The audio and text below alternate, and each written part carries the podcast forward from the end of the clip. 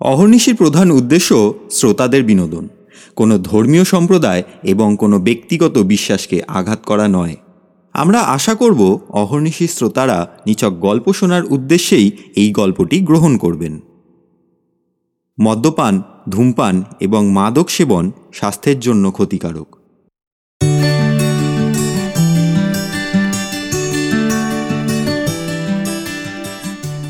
প্রথাগত ভূত, প্রেত তান্ত্রিক। এসবের পর? আজকের গল্পটি শোনার পর আমরা নিশ্চিত আপনারাও জীবনের কোনো এক পরিণতি না পাওয়া সারাটা জীবন স্মৃতি হয়ে থাকা সেই না বলা কোনো এক ভালোবাসার জগতে হারিয়ে যাবেনি নমস্কার শ্রোতা বন্ধুরা আমি অভিজিৎ। আমি রুমেলা। আজ অহর্নিশির হাত ধরে চলুন একটু স্বাদ বদল করি। আমাদের আজকের উপস্থাপনায় থাকছে শ্রীযুক্ত দীপ্তেশ দাস রচিত একটি পরিণতি না পাওয়া গল্প এক বৃষ্টির রাতে। দীপ্তেশ দাস জন্ম সাতই মে উনিশশো নিরানব্বই হুগলি জেলার জনাইতে। পড়াশোনার পাশাপাশি করেন লেখালেখি। বর্তমানে মাস্টার্স করছেন ক্যালকাটা ইউনিভার্সিটি থেকে। বিভিন্ন বই স্টোরি টেলিং ইউটিউব চ্যানেল এছাড়াও আনন্দমেলাতেও লেখকের গল্প প্রকাশিত হয়েছে। বর্ষার চরিত্রে আমি রুমেলা সৌরভের চরিত্রে অর্ণব, অন্যান্য চরিত্রে অভিজিৎ ও সুরজিৎ এবং গল্প পাঠে সৌমেন।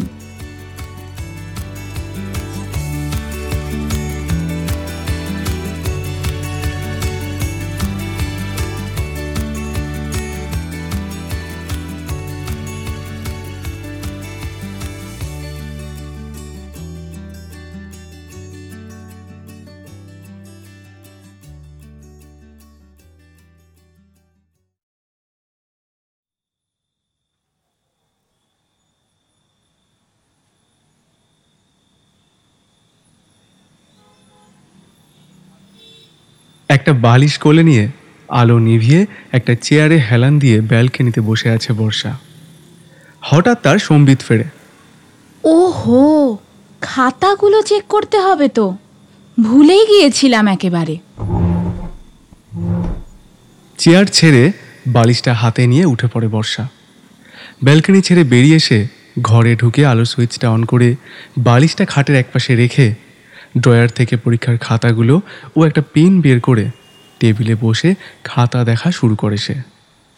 পরীক্ষার খাতাগুলো দেখতে দেখতে পেনের কালি শেষ হয়ে যায় বর্ষার। সামনেই বার্ষিক পরীক্ষার রেজাল্ট তাই খাতা দেখার একটু চাপও আছে। উফ পেনের কালিটাও এক্ষুনি শেষ হতে হলো। আবার নিচে যেতে হবে পেন আনতে। মনে মনে কথা বলে চেয়ার ঠেলে উঠে পড়ে সে।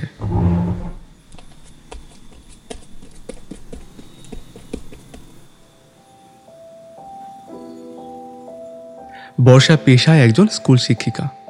এই সদ্য চাকরি পেয়েছে। এই কদিন খুব ব্যস্ততার মধ্যে দিন কাটছে তার। একে নতুন চাকরি, তারপর একজন শিক্ষিকা কিছুদিনের লিভ নেওয়ায় তার উপরই চাপটা পড়েছে। সে যে স্কুলে চাকরি করে, সেই স্কুলে শিক্ষক শিক্ষিকার সংখ্যা এমনিতেই কম, তার উপরে আবার একজন নেই। অবশ্য স্কুলটা বাড়ি থেকে খুব একটা বেশি দূর নয়। ওই বাসে মিনিট চল্লিশ লাগে।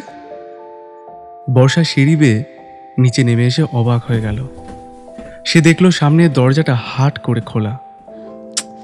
উফ দরজাটা বন্ধ করতেই ভুলে গেছিলাম। কি আক্কেল আমার। ভাগ্যিস পেনের কালিটা শেষ হয়েছিল তাই নিচে আসতে হলো না হলে তো দেখতেই পেতাম না। সে সামনে এগিয়ে খোলা দরজাটা বন্ধ করতে যায়।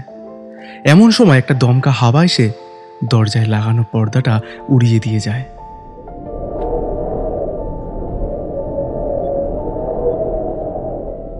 বেশ ঠান্ডা মিষ্টি একটা হাওয়া। হাওয়াটা বেশ লাগে তার। সে দরজা থেকে এগিয়ে গিয়ে একটু বাইরে গিয়ে দাঁড়ায়।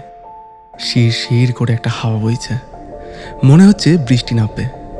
আর তার সঙ্গে সঙ্গেই এক ফোঁটা, দু ফোঁটা করে ঝিরঝির করে শুরু হয় বৃষ্টি।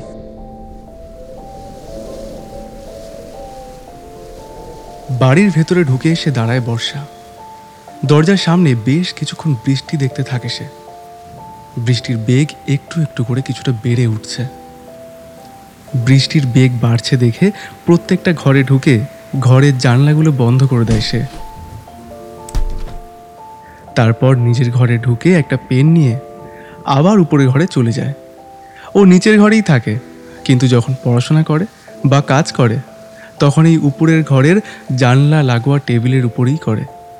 এইখানে বসে পড়াশোনা করতে বেশ লাগে তার।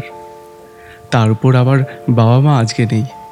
ওনারা দুজন একটু দূরে ডাক্তারের কাছে রুটিন চেক আপে গেছেন। ফিরতে দেরি হবে। একা একা জানলার পাশে বসে আছে বর্ষা। বৃষ্টিটা তার বেশ ভালো লাগছে আজ। হঠাৎ মোবাইলটা বেজে ওঠে বর্ষার। সে উঠে গিয়ে সামনের টেবিলে চার্জে দেওয়া ফোনটা হাতে নিয়ে দেখল বাবা ফোন করেছে। সে চার্জারের পিনটা খুলে ফোনটা রিসিভ করল। হ্যাঁ বাবা বলো কোথায় গো তোমরা? হ্যাঁ মা আমাদের হয়ে গেছে। এই বৃষ্টির জন্য একটু দাঁড়িয়ে আছি বুঝলে তো? তুমি ঠিক আছো তো? হ্যাঁ বাবা ঠিক আছি। ঘরের জানলা টানলা সব বন্ধ করে দিয়েছ তো মা? হ্যাঁ গো করে দিয়েছি। আচ্ছা মা রাখছি তাহলে। আচ্ছা শোনো না বৃষ্টিতে ভিজবে না কিন্তু শরীর খারাপ হতে পারে। বৃষ্টিটা ধরুক তারপরেই বেরোবে। তাতে একটু দেরি হলেও কোনো অসুবিধে নেই। বুঝলে তো? আচ্ছা মা আচ্ছা। একটা কথারও অবাধ্য হব না কথা দিলাম। আচ্ছা এখন রাখি তাহলে? হ্যাঁ ঠিক আছে। সাবধানে এসো। বৃষ্টিটা ক্রমশ বেড়েই চলেছে। তা আমার তো কোনো নামই নেই। এই ওয়েদারে কাজ করতে আর ইচ্ছা করল না তার।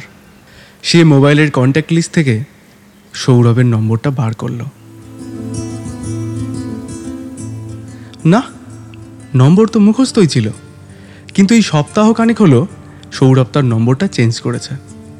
অবশ্য কল হিস্ট্রি থেকে বার করলেই হতো। না, যেটুকু খাতা দেখা বাকি আছে, কাল দেখে নেব। আর এখন ইচ্ছে করছে না। তাছাড়া সৌরভকে একটা ফোন করা দরকার। গত দু তিন দিন ওকে ফোন করা হয়নি কাজের চাপে। হয়তো বাবু একটু রেগেই আছেন। না না, একটা ফোন করি। সৌরভ হচ্ছে বর্ষার আগে হ্যাঁ যাহা ভাবছেন তাই। কত কি ভাবতে ভাবতে আবার একবার ফোনটা বেজে ওঠে বর্ষার। ফোনটা হাতেই ছিল তার। তাকিয়ে দেখল স্ক্রিনে সৌরভের নামটা ভেসে উঠেছে। সৌরভের ফোন। বেশ খুশি হয়ে হাসি মুখে ফোনটা ধরে সে। হ্যালো বলুন স্যার কি খবর? এই এক্ষুনি আপনাকেই ফোন করতে যাচ্ছিলাম। তাই নাকি ম্যাডাম? আপনার ফোন পাওয়া তো এই অভাগার কাছে খুবই ভাগ্যের ব্যাপার। আমাকে মনে রেখেছেন তো ম্যাডাম? ঠিক চিনতে পারছেন তো নাকি? আবার আবার শুরু করলি? থাম তো বাবা। আরে ভুল কি বলেছে? আপনি এখন ম্যাডাম মানুষ আমাকে মনে রেখে কি লাভ? এবার কিন্তু এবার কিন্তু তোকে কি? মারবি নাকি? না বাবা মারিস না। আরে একটু মজা করছিলাম। এই শোন না তুই কোথায় আছিস রে? এই ঝড় বৃষ্টির রাতে আর কোথায় থাকব? বাড়িতেই আছি। কিন্তু তোর গলাটা হঠাৎ এরকম লাগছে কেন রে? শরীর খারাপ নাকি? আরে না রে বৃষ্টিতে ভিজে গেছি। কি? বৃষ্টিতে ভিজে? তার মানে তুই আবার ছাতা নিসনি? উফ তোকে আর শোধরানো গেল না। এই একই কথা তোকে আর কতবার বলব বলতো? প্রতিদিন একই ভুল। বকছিস? এবার কিন্তু আমি কেঁদে দেবো। আচ্ছা আচ্ছা। আচ্ছা বাবা ঠিক আছে। অফিস থেকে ফেরার পথে ভিজেছিস নাকি? হ্যাঁ রে। আরে সেসব কথা ছাড়। বলছি একটা কথা বলব? হ্যাঁ বল না। বলি তবে। উফ আবার আবার অ্যাক্টিং সত্যি তুই না? আরে একটু ভয় পাচ্ছিলাম। তুই যা রেগে আছিস। বল নাহলে কিন্তু আরও রেগে যাব। আরে বলছি বলছি। শোন না একবার ব্যালকনিতে আসতে পারবি? কেন রে? খামোখা ব্যালকনিতে আসতে যাব কেন? এসেই দেখ না। আচ্ছা মুশকিল তো। আচ্ছা দাঁড়া যাচ্ছি। কিন্তু ওখানে গিয়ে আমি কি করব শুনি? কিছুই তো বুঝতে পারছি না। আহ এত কথা কেন আয় না এসে দেখ না। বর্ষা উঠতে যাবে ঠিক এমন সময় বাড়ির বৈদ্যুতিক বাতিগুলো নিভে গেল। ওহো আবার লোডশেডিং হাতে ধরা মোবাইলের ফ্ল্যাশটা জ্বালালো সে। একটা মোমবাতি বের করল তারপর সেটাকে জ্বালিয়ে টেবিলের উপর রাখা মোমবাতি স্ট্যান্ডে রাখল।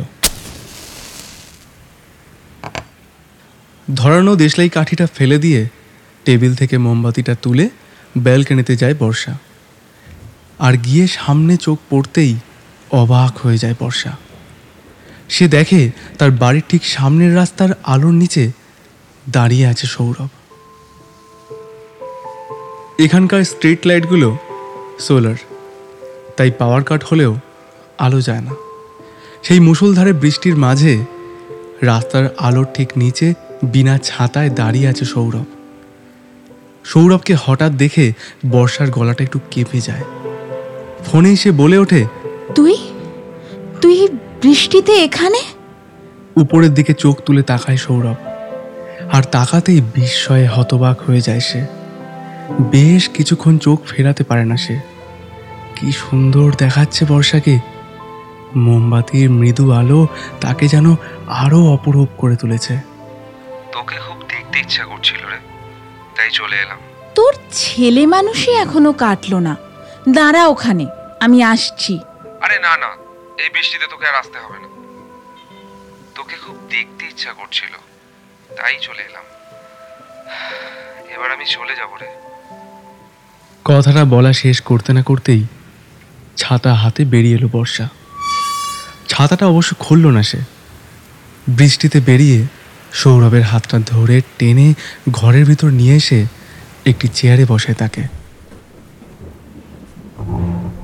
তুই কবে বড় হবি বলতো? এই ঝড় বৃষ্টিতে এইভাবে চলে এলি? বললাম তো তোকে খুব দেখতে ইচ্ছা করছিল। বর্ষা এবার সৌরভের ভেজা চুলগুলো এলোমেলো করে দিয়ে বলল পাগল একটা এত ভালোবাসিস আমাকে? হ্যাঁ বাসি তো। কি অবস্থা? ভিজে একেবারে একাকার হয়ে গেছিস যে। এই অবস্থায় থাকলে ঠান্ডা লেগে যাবে। দাঁড়া টাওয়েলটা আনি। পাগল একটা। কিন্তু এই পাগলটাকেই আমি বড্ড ভালোবাসি। তাই নাকি ম্যাডাম? আমাকে এতটা যোগ্য মনে করেন আপনি? তোর বাজে বকা বন্ধ করবি? চুপ করে বস এখানে। আমি আসছি। টাওয়ালটা এনে সযত্নে সৌরভের ভেজা চুল ও বাকি শরীরটা নিজের হাতে মুছিয়ে দেয় বর্ষা। কি ঠান্ডা তোর গাটা। আর হবে না? এতক্ষণ বৃষ্টিতে ভিজলে? ছাতা নিয়ে বেরোসনি কেন বলতো? আরে যখন বেরিয়েছিলাম তখন তো আর বৃষ্টি হচ্ছিল না। হুট করে চলে এলো। কি করব বল? তাও একটা ছাতা রাখতে কি সমস্যা? হঠাৎ এই সময় বর্ষার হাত দুটো ধরে নেয় সৌরভ। তু- তুই তুই আমাকে খুব ভালোবাসিস না? হ্যাঁ খুব ভালোবাসি। চোখের বেয়ে জল নেমে আসে সৌরভের। আরে এ তো বাচ্চা একটা। দেখো কাণ্ড কাঁদছিস কেন? অনেক ছেলে দেখেছি বাবা এই রকম ছেলে দেখিনি। সত্যি আমার বান্ধবীরা যে বলে না যে আমি খুব লাকি কথাটা একদম সত্যি। সত্যি রে আমি তোকে পেয়ে খুব খুব খুব লাকি। চা খাবি তো? না রে আর বেশি সময় নেই। আমাকে এবার যেতে হবে।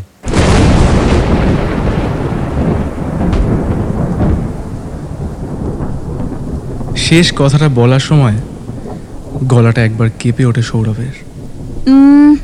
বস চুপ করে। চা করে আনি তারপর কথা হবে। অনেক কথা আছে তোর সাথে। জানিস বাবা বলেছে না থাকুক চাটা চট করে করে আনি। এসে সব বলব। এ কথা বলে রান্নাঘরের দিকে চলে যায় বর্ষা। চা করতে করতে হঠাৎ মোবাইলটা বেজে উঠল বর্ষার। বাবা ফোন করল নাকি? তাড়াতাড়ি করে হাতটা মুছে মোবাইলটা হাতে নেয় সে। মোবাইলের স্ক্রিনে একটা অজানা নাম্বার ভেসে উঠেছে। এটা আবার কার নাম্বার? যাকে জারি হোক। কোনো কিছু না ভেবে ফোনটা রিসিভ করে সে।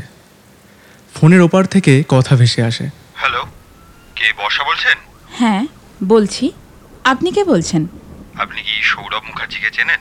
হ্যাঁ চিনি। কেন? কি হয়েছে?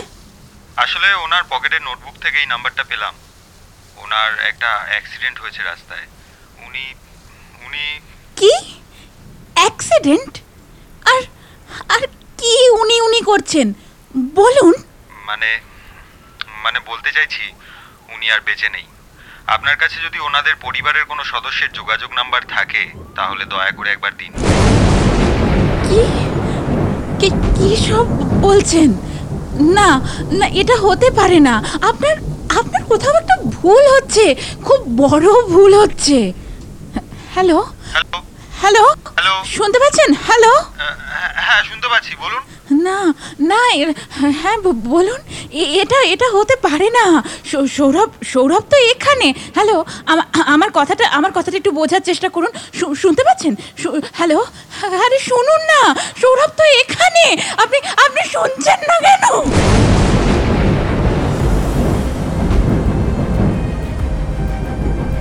কলটা ডিসকানেক্ট হয়ে যায়। তার পা থেকে যেন মাটি ছড়ে যায়। সে মোবাইলটা রেখে ছুটে ঘরে ফিরে আসে। ঘরে ঢুকে স্তম্ভিত হয়ে যায় সে। ঘর শূন্য। কেউ কোথাও নেই। ঠিক এই সময় আবার একটা দমকা হাওয়া এসে বর্ষার চুলগুলো উড়িয়ে দিল।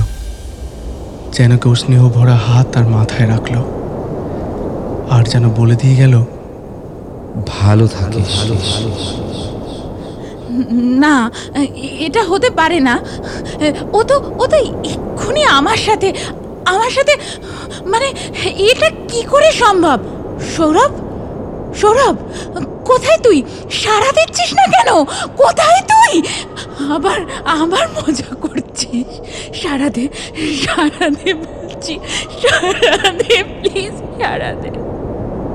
কিন্তু কোনো উত্তর আসে না। তার চাপা কান্না ধীরে ধীরে আর্তনাদে পরিণত হয়। সৌরভ সৌরভ সৌরভ, তুই কোথায় গেলি? ফিরে আয় ফিরে আয় বলছি প্লিজ ফিরে আয়। তোকে ছাড়া আমি কি করে থাকব? কি করে থাকব আমি তোকে ছাড়া? ফিরে আয় প্লিজ প্লিজ ফিরে আয় ফিরে আয়।